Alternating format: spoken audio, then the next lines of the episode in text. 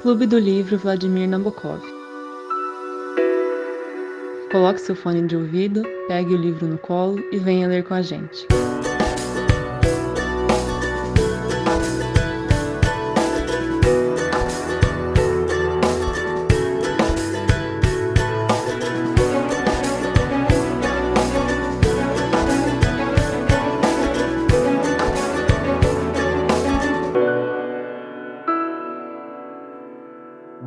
Boa tarde, boa noite, pessoal. É, eu tô aqui hoje, eu sou o Fernando e eu tô aqui hoje com a Carolina, Oi, gente. com o Gustavo, Olá, boa noite. com a Laura, ah, desculpa, com o João, com o João primeiro, Olá, gente, tudo bem? com a Laura Oi, pessoal. e com o Lucas. Oi, gente. E apesar da ordem alfabética falhar de vez em quando, a numérica não falha.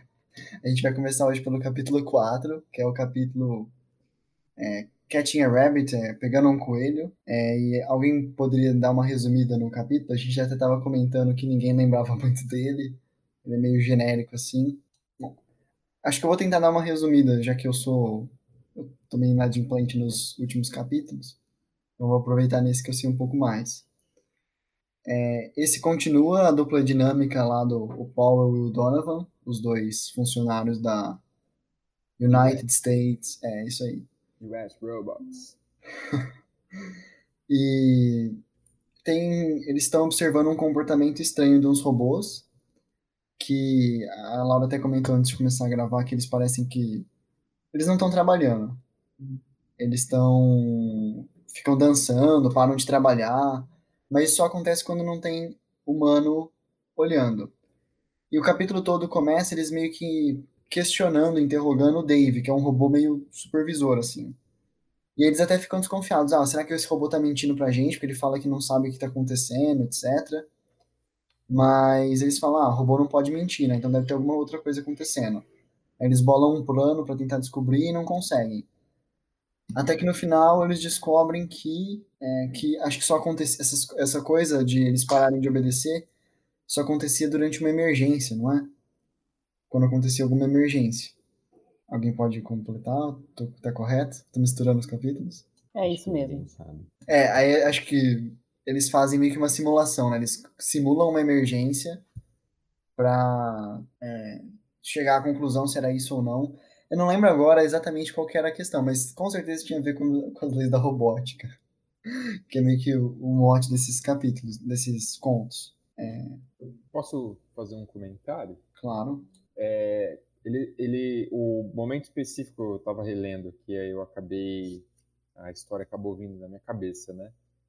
Eles, é, nesse momento que eles vão testar os robôs, né? Eles precisam, é, eles estão tendo um comportamento bem estranho e aí eles estão numa mina, né?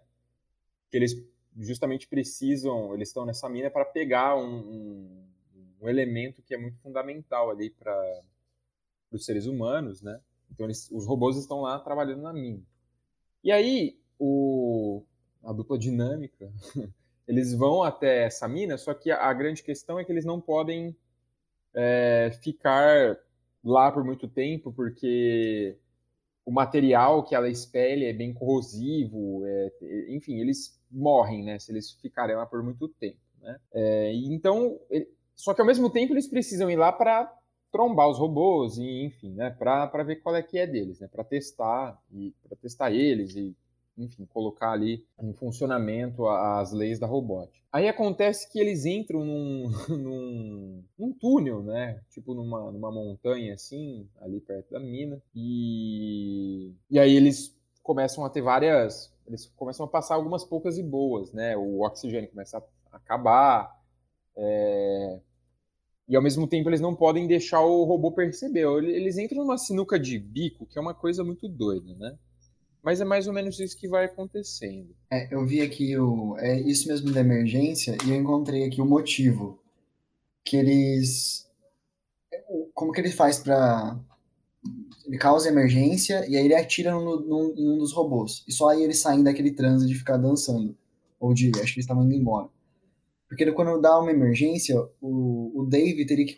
Os outros robôs, os outros seis robôs, eles eram meio que subordinados. E o Dave controlava eles. E aí, numa emergência, o Dave tinha que controlar os seis. E aí acabava acontecendo aquilo que a Laura falou deles ficarem dançando. Mas numa situação normal, meio que todo, ele tipo, ia dando as ordens separadamente e ficava tudo ok. Então, é, não tinha, esse na verdade não tem a ver com as leis da robótica, é mais uma questão de tipo. É um, meio, meio que um trocadilho, né? Ele chama o robô de fingers, não sei se na tradução tá assim também, de dedos. Dedos. E eles falam que ele tá. também é, de, como é que chama isso? De... É uma extensão do outro robô, né? Os seis subordinados. Isso, mas quando chama quando você tá, tipo, impaciente, aí você fica, tipo, batendo assim, dedilhando, não sei, na mesa, sabe? No final, eu acho que ele fala isso, sabe? Que tava twiddling his fingers. É, brincando com os dedos, tá? É. E no, no final, a conclusão, pelo que eles falam, que é um, eles chamam de um caso psiquiátrico em um robô. Isso eu achei engraçado, assim, se chamar de caso psiquiátrico. Eu acho que esse capítulo, ele é meio deslocado da história, assim como a gente falou, né? Todos são, porque a gente viu que é, como a gente estava conversando antes de iniciar a gravação, são contos, né, que foram juntados, deve ter dado alguma adaptada em alguns para juntar, mas é, a história ela tende a seguir, como a gente vai ver nos próximos capítulos, sempre mostrando meio que uma evolução dos robôs, de forma que cada vez eles ficam é, mais próximos, é, mais próximos e melhores que humanos. Então, cada vez mais os robôs vão assumindo tarefas e funções que eles não deveriam supostamente assumir. É, e, e, paralelamente a isso, é, a gente vai vendo a, como que a empresa vai lidar com isso, né? Porque, teoricamente, se os robôs evoluírem, como a gente discutiu na nossa última reunião, a ponto de se tornar uma nova espécie, isso poderia significar a extinção da espécie humana. Só que eu acho que esse capítulo ele foi colocado justamente porque lá na frente vai ter um outro capítulo que esses dois personagens é, eles vão ser importantes. Então eu acho que ele está colocado aí nesse contexto para justificar lá na frente o, o porquê, porque vai ter um capítulo lá e vão ser precisado, vai precisar ser chamados dois melhores funcionários da empresa. E é justamente o, o Mike, o, é Mike, né? Mike Donovan, que vão ser chamados. Então acho que esse capítulo é meio que só uma. Foi, foi feito para mostrar uma transição, é para fazer uma transição do, do que vem aqui para frente, que acho que o, daqui para frente vai seguir essa, essa linha que eu estou falando, de evoluir os robôs e tudo mais. Mas também foi colocado para marcar aí é, a presença desses dois personagens que vai ser importante lá na frente. Como ele, eles vieram do capítulo anterior, né, do capítulo 3, Agora eles ap aparecem de novo no capítulo 4 e depois eles vêm aparecer só lá na frente. Então, acho que foi, foi por isso que esse capítulo foi introduzido. É, a gente... Ah, por favor, Não, eu só complementar falando que eu acho que também é um gancho, porque aí logo depois volta a conversa com a, com a Susan, falando também, pergunta, perguntando, ai, não acontece nada na Terra, então sempre os dois estão nessa, nessa questão de missões espaciais, sei lá. E aí faz esse gancho, e aí o próximo capítulo também vem com uma história na Terra, e aí vai mostrando os seguintes também são na Terra, mostrando essa evolução dos, dos robôs. Eu ia comentar que no começo a gente estava discutindo se tinha uma, uma ordem, porque parecia que era meio sem sentido. Eu não sei, pelo comentário de vocês agora, parece que tem sim uma ordem, né? Realmente. Os robôs vêm, ele vai, ela vai apresentando cada vez robôs mais sofisticados, e também ela está envelhecendo, ela está evoluindo na carreira, de certa forma, nas histórias. Então você sai de uma história que ela era criança, o robô nem falava, criança, adolescência, ela jovem. Aí para as próximas histórias os robôs, eh, você vai sendo apresentado para robô que precisa ser controlado por humano, robô que, sei lá, é, esse aqui que controla outros robôs, robô que mente, que no próximo capítulo, robô que tem a primeira lei flexibilizada, e aí ela também tá é, cada vez em um posto superior, né? Até chegar no final, provavelmente, na posição que ela está hoje de presidente. Então, assim, é, realmente às vezes as histórias parecem meio desconexas, mas é, acho que a gente encontrou, assim, um, um fio que fez ele ordenar, ao menos as histórias nessa sequência, né? Que é a Susan envelhecendo e, inclusive, talvez tenha sido inserido isso, né? Por exemplo, aquele primeiro conto, é, talvez ele só inseriu aquilo que aquela menina era a Susan, porque se não tivesse aquilo, a Susan nem estaria na história. Às vezes ele colocou isso justamente com a intenção de amarrar ah, os contos. E a outro, o outro sentido é os robôs evoluindo. Bem legal. E acho que não tinha, a gente não tinha constatado isso antes. Acho que a gente pode passar para o próximo. Esse que a gente acabou de ler bem é, curtinho mesmo. Vou falar um pouco sobre o próximo aí, se não completando. Então, o próximo é tem o nome de mentiroso, né? E aí, como a gente falou, como a Laura falou, né, vai voltar a atenção para o que está acontecendo aqui na Terra, é, para o que está acontecendo na empresa e começa ali com uma discussão da diretoria, por assim dizer, do, do diretor da empresa com o coordenador da pesquisa, aí vai ter a Susan ali, que é a questão de que existe um robô foi fabricado que é capaz de ler mentes, que é, é o modelo RB34, então é o 34 modelo dessa série RB, e teoricamente, é, quando ele foi fabricado, não foi visto nenhum problema de montagem, é, não foi visto nenhum, é, nenhum defeito que explicasse essa habilidade dele. E essa habilidade foi descoberta, inclusive, ao acaso, né? O, o funcionário, não sei, supervisor que estava com ele, meio que estava ali no pensamento absorto, assim, dele, pensando é, as coisas e andando com o robô, e aí o robô fala alguma coisa que era o que ele estava pensando e ele percebe isso. E aí leva o caso aos superiores. E aí no desenrolar dessa história, o, o é, a Susan é colocada para conversar com o robô, né, para descobrir tudo mais, como que, que isso aconteceu. Um funcionário é designado para ir ver cada etapa da, da fabricação, para ver onde está o problema, o que pode ter ocasionado é, uma mudança ali no cérebro, né, que eles chamam de positrônico lá, para ter a, a, essa capacidade de ler mentes. E aí e o robô começa a fazer um jogo com eles. É, ele começa a falar coisas que as pessoas querem ouvir. Então ali a gente tem dois personagens, um é o diretor e um é um, um funcionário que quer ser diretor. Então ele fala, por exemplo, para esse funcionário que quer ser diretor futuro da empresa, que o outro já está pensando em pedir sua demissão. Fala que leu isso na mente dele, então que futuramente ele vai ser o novo diretor. É, a Susan, a gente vê que tem um arco ali dela, que ela, ela é uma psicóloga robótica, né? É, parece ser uma pessoa meio na dela, né? É, que não tem ali um, é, muitos relacionamentos. E ela estava meio que apaixonada por um personagem, e aí o, o robô fala isso para ela, que aquele personagem também tá apaixonado por ela. E convence ela dessa história, fala que viu isso na mente dele. Mas no final de tudo isso, tudo que ele fala é, são mentiras, por isso que a chama mentiroso, para agradar a pessoa que ele estava conversando.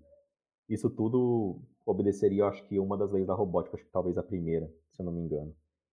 Então, esse, mais ou menos, é, é o arco geral desse capítulo. Se alguém quiser comentar alguma coisa. É, a primeira lei, porque meio que se ele falasse o que fosse realmente verdade, ele estaria machucando outra pessoa. Então, outra pessoa ficaria triste. E como a primeira lei diz, você não pode machucar um humano, então entraria nesse jogo de falar o que a pessoa quer ouvir para não ouvir a verdade, porque a verdade não é o que você quer ouvir. É, e assim, eu acho legal que o capítulo ele, meio que assim, já tava esperando que fosse alguma coisa da primeira lei e tal, porque esse plot todo do robô que lemente é meio difícil do cara sair disso, né? Tipo, como é que você explica um robô que lemente? E ninguém sabe o motivo. Ele, ele fala em alguma uma hora lá que qualquer ponto errado na linha de produção daria um, um, algo que não funcionasse, né? E nesse caso, até dá pra gente brincar com genética, né? Não sei, a Laura vai me bater se falar alguma coisa errada. Mas assim, se a gente tem nossos mecanismos de replicação celular, quando tem algum erro, ele tem alguma forma de corrigir o erro, então assim, raramente dá errado. No caso, seria exatamente o contrário. Qualquer errinho causaria uma, um completo um completo lixo, né, o resultado. Agora, a gente tem as mutações que ocorrem raramente e poucas delas são benéficas, né? Nos tornando mais aptos. No caso, a do robô, tipo, uma, uma grande mutação, assim, incrível que deu certo. Mas, enfim, tirando esse comentário completamente esdrúxulo, que a Carol até não gostou, é, eu ia comentar um trecho, na verdade, não do dessa parte assim mais do, mais criativa do capítulo. É porque uma hora o robô ele fala assim, ele lê mentes, né? Então meio que assim, a pessoa chega para falar com ele e já meio que sabe tudo que aquela pessoa sabia. É, e aí ele fala para Susan que não que a nossa ciência é só uma massa de dados coletados, juntadas, tipo, coladas ju junto por uma, umas teorias camaleã camaleãs. E tudo isso é muito simples e que ele nem quer se importar muito, assim, que ele nem se importa muito. Mas é a nossa ficção que interessa para ele. Porque os nossos estudos de emoção humana e, e motivos humanos, eles são algo, enfim, que ele gosta. Eu, traduzi, eu dei muito mal aqui, mas enfim, é isso que ele fala. E a gente fica na dúvida se tipo, o que ele tá falando é algo simplesmente para agradar a Susan, o que depois que você leu o capítulo todo parece que é, porque ela é uma pessoa, uma psicóloga robô, etc. Ou se ele está realmente fazendo uma, uma, uma constatação fática, porque de fato é algo que seria possível de falar, sabe? Que a, a nossa ciência realmente ele descreve de uma forma bem simples, mas é isso. E acho que o pessoal de humanas, principalmente, fica pensando bastante que a, a nossa o que a gente cria, né, de ficção, o que a gente cria de realidade imaginada, é muito superior. O que, que vocês acham? É, eu posso fazer um comentário? Eu, sobre esse ponto que você tocou, ele aqui na tradução, né, no livro traduzido pela. É, eu acho que isso dá muita treta, né? Porque ele escreve, ele escreve em inglês? Eu acho que não, né? Ele é um autor russo, então ele escreve em russo. Ele escreve em inglês? Escreve em inglês. Ah, entendi. É, mas se eu não me engano, essa edição que eu tô, a moça, a Aline Storto, né, que é a tradutora do livro, ela traduz do russo, entendeu? E aí eu acho que ele traduz aqui essa que você falou teoria, teoria o quê? Teoria camaleão. Teoria camaleã, eu já vi uma, é que é um é makeshift, pode ser improvisado também. Aí a Carol é, é professora de inglês vai corrigir de novo. Então, aqui está aqui tá colocado como teoria provisória, né? É, mas eu acho que. não vou. Não. O comentário da Carol foi ótimo. Mas então, aí ele coloca aqui enquanto teoria provisória, né? A ciência. E aí ele fica nítido, né? Que, obviamente, o, o robô, ele ali tem um senso de superioridade, né? Ele já sabe tudo. É... E aí eu achei muito interessante esses trechos, né? Porque alguns capítulos atrás tinha um robô kantiano ali, né? Eu acho que o Asimov ele tinha muita aproximação com a filosofia, né? Quando o robô falava do, do das, da questão do conhecimento a priori, não sei o quê. E aí esse robô aqui, que ele, ele, ele nega a, a universalidade da ciência, né? Um robô pós-moderno, né? Mas, enfim. É... Uma outra coisa que eu gostaria de comentar é que o... a grande questão é que o robô, ele, além dele entrar em conflito com a primeira lei, ainda assim, é... quer dizer, né, por conta da primeira lei, ele não pode né, ferir um ser humano, mesmo que sentimentalmente, né, bem como a Laura falou. E a grande, a grande questão nesse, nesse, nesse capítulo é que quando alguém vai ordenar a ele que fale a verdade e que, portanto, machuque o ser humano, o robô entra em conflito. Ele não pode, ele não consegue, né? É um, ele, ele encontra uma aporia, né? Um beco sem saída. E, e é por isso que a, a, por isso que esse capítulo se chama robô mentiroso, né? Ele entra em conflito com ele mesmo, né? Ele entra numa aporia ali. E isso, no final do capítulo, faz com que o robô ele quebre, literalmente, né? A Susan Calvin testa tanto ele, né? Obriga tanto ele a falar a verdade, mas joga na cara dele de que ele não pode ferir um ser humano, que o robô entra em colapso, né? E, e enfim, é mais ou menos isso também que, que acontece. Eu queria puxar um gancho. Ah, rapidinho, é o meu último comentário desse capítulo.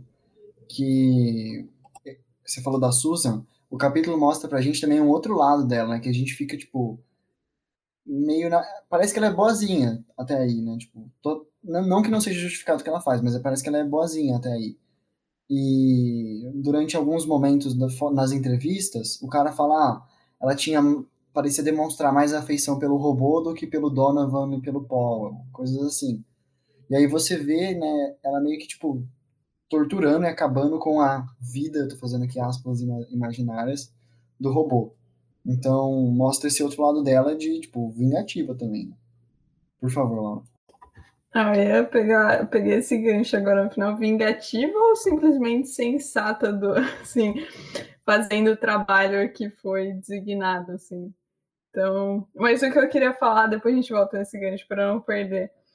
Da, voltando pro para o trecho que você leu, que você traduziu, é, não sei, Gustavo, não sei se eu concordo que ele discorda de uma universalidade da ciência. Eu acho que eu entendo essa ideia de teoria provisória, assim, sendo um robô e, tipo, fazendo, sabendo tudo de cor, todas as leis da física, fazendo todas as contas possíveis matemáticas, que o cérebro, o cérebro positrônico dele permite ele, eu acho que esse não ter, tipo, sabendo de tudo, tudo fica chato e tudo realmente é uma teoria provisória, porque ele meio que tá além disso tudo, sabe? Ele consegue ver talvez um panorama mais amplo, ter uma visão mais ampla de tudo isso.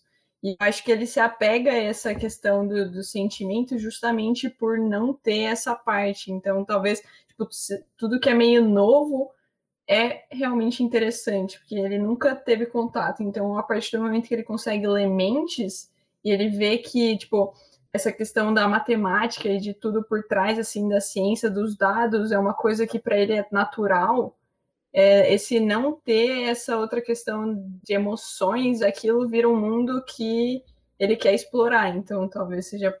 Eu entendo que seja por isso que ele goste tanto dessa ficção e deixe meio de lado essa ciência de todos esses dados. Por que você falou que ela é a única pessoa sensata? Eu não peguei. Ah, não, não é sensata. É que, na verdade, é que eu não sei o que você entendeu da. da é, eu não sei, não entendi o que você falou por vingativo, assim, do, do trabalho com o robô. É porque, tipo, o que eles estavam tentando descobrir era porque o robô lia mentes. É o trabalho de todo mundo ali, né? Porque é um negócio, assim, impressionante. É... E eles nunca, parece que nunca conseguiram replicar, né? Porque ela fala que só existe um. E aí ela vai lá e destrói o robô porque ele tinha, tipo, feito ela ir num encontro com o cara e achando que ela, ela mudou todo o jeito dela. É, foi no encontro com um cara e aí descobriu, tipo, o cara quebrou o coração dela, sabe? E por culpa do robô. Então aí ela se vingou disso. O robô fez ela se sentir triste. E é um negócio. Eu, eu achei que o Google fosse tocar nisso, na verdade. Desculpa, vou fazer. Pa, pa, parar aqui, porque eu não tinha mais para falar sobre isso. Entrar num outro assunto, que é. O, quando um robô ele obedece estritamente à primeira lei e ele mente para falar aquilo que a pessoa quer ouvir, para não magoá-la imediatamente, ele causa um, um problema muito mais grave, que é a pessoa depois vai se desiludir, que é o que a gente vê acontecendo no final. Então eu achei que foi uma forçação de barra, sabe? Tipo, o robô, sabendo tudo daquilo, ele teria. Ou ele falaria a verdade logo de cara, porque a gente viu que a consequência foi muito pior, ou ele seria um robô que ficaria quieto, sabe? Só falaria coisas pequenas. Ah, consigo ler mente, fazer um truque de baralho aqui. Carol, você quer comentar isso aí que você escreveu? Acho que eu ia esperar para ver se alguém tinha alguma coisa para falar dessa questão que você falou agora. É, não, não, não tinha pensado desse lado, Fer, e realmente faz todo sentido, assim. Ou você vai machucar imediatamente dizendo a verdade, ou você vai machucar no final iludindo, talvez. De qualquer jeito, isso vai acontecer. Esse robô tinha que ir lá no Penn and Teller, não sei se vocês conhecem, o reality show de mágica. Ele ia fazer umas mágicas de adivinhar as coisas muito fera. É, inclusive, aqui no final, eu não sei se alguém tinha alguma coisa para comentar, mas bem na última página, na penúltima página do capítulo, né, é, a, a Susan ela fala, né, eu o confrontei com um dilema insolúvel e ele parou de funcionar. e ela se dirige ao, ao Boger, né, que é um, um, o físico lá, o matemático. Você pode transformá-lo em sucata agora, porque ele nunca mais vai falar. E aí o narrador, né? Lanning estava de joelhos ao lado da coisa que havia sido Herbie. Seus dedos tocaram o frio e impassível rosto de metal e ele estremeceu. Você, aí o, o Lanning então diz a, a Susan Calvin: Você fez isso de propósito. Com o rosto angustiado, ele se levantou e a encarou. E aí a, a doutora Susan ela, ela responde, né? E se eu fiz? Agora não há nada que você possa fazer para evitar. E, e completou em um súbito acesso de amargura. Ele mereceu. E então isso evidencia bastante assim, né, esse caráter bem bem vingativo assim, né? Ele mereceu explodir. E mas ainda assim eu concordo com a Laura no sentido de que a, a Susan Calvin ela é uma das mais sensatas, né? Porque é ela que vai resolver a maioria dos problemas, ela que vai solucionar a maioria ali dos, dos dilemas que eles vão encontrar, dos problemas que, que eles estão enfrentando, né? Então eu acho isso, apesar, apesar de ela ter sido vingativa, ainda assim ela é bem sensata durante a história inteira, né? Como, como a gente vai bem vai ver ao longo do, do, do livro, né? É... Acho que eu tinha mais alguma coisa para comentar, mas eu acho que é só. Alguém tem mais algum comentário desse capítulo e do primeiro também? Do, do, que é o primeiro não, né? Do quarto, primeiro que a gente conversou hoje. Só ia falar que eu achei é, interessante essa forma da, da morte do robô. Porque quando a gente vai pensar na morte de um ser humano, geralmente a gente é, fala que tem morte quando tem morte cerebral, né? No caso desse robô, parece que ele. Não sei se posso dizer meio um curto-circuito, que eu não entendo direito o que, que aconteceu, mas parece que é, ele entrou num raciocínio meio ad eterno, né? Que ele fica ali remoendo a mesma coisa várias vezes. E essa seria talvez ali a definição que eles dariam para a morte de um robô, né? Que ele não, não é capaz mais de é, realizar suas funções. Mas eu achei, não sei, um jeito muito triste de se morrer. Eu achei que ela podia ter dado uma, sei lá, desligado um botãozinho que ia ser mais, não sei. É porque eu ela... não, não sei dizer se eles têm sentimentos ou não, então. É difícil. Porque acho que chega a um ponto que o cérebro faz tanta coisa que eles têm tanto controle que é difícil dizer que não há nenhum tipo de sentimento. Segundo, segundo a Susan, ele não morreu. Ele só ficou insano. Ela fala isso. Pra sempre, né? É. Só mais uma coisa que eu tinha para falar é sobre o final do capítulo, quando ela vem com a ideia de é, da, da mentira, da questão do é, de ele ter que escolher entre fazer a pessoa, entre falar a verdade e deixar a pessoa triste, ou falar uma mentira e deixar, deixar a pessoa feliz, eu fiquei pensando muito na ideia de justiça também. É, quanto é difícil a gente saber que sempre que a gente está pensando, por exemplo, num caso envolvendo mais de uma pessoa, alguém vai se beneficiar na maioria das vezes e alguém não vai. Alguém vai ser prejudicado. É, então, eu não sei, eu fiquei pensando num robô desses tentando resolver. É, é que, na verdade, acho que eu não posso falar isso porque vai pular para outro capítulo, mas tem um capítulo que vai, vai aparecer um promotor, e acho que só posso falar isso.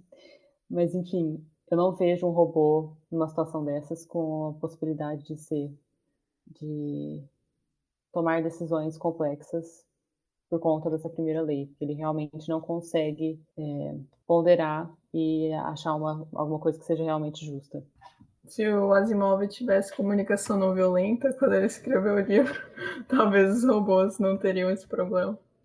É bem interessante esse comentário da Carol, porque é real, né? A justiça ela independe da felicidade alheia, né? Então, a justiça ela é muito mais do que isso, na real, né? Eu acho que tem um capítulo que ele menciona uma, uma um certo utilitarismo, né? Que tipo, ah, um robô toma decisão com base no maior número de pessoas felizes. Sei lá, se você deixar cinco pessoas felizes, vai, é, ele vai optar por essa, essa alternativa em vez de deixar três pessoas felizes. Ele tem uma pegada bem utilitarista. Às vezes isso nem sempre também é a melhor coisa, né? E, então eu concordo com a Carol, que às vezes ele não seria o melhor tomador de decisão, uma, uma melhor gestão do que o talvez. E é legal que esse ponto, nos próximos capítulos na evolução dos robôs, assim, principalmente no último, ele vai voltar nesse ponto, assim, de tomada de decisões. E é bem, bem legal. Sim, cenas para os próximos capítulos. Alguém tem mais alguma coisa para falar? Então acho que encerramos esse capítulo. Tchau, ouvintes. Tchau, gente. Obrigada. Boa noite, Tchau, gente. Tudo de bom. Tchau, pessoal. Muito obrigado. Tchau, pessoal.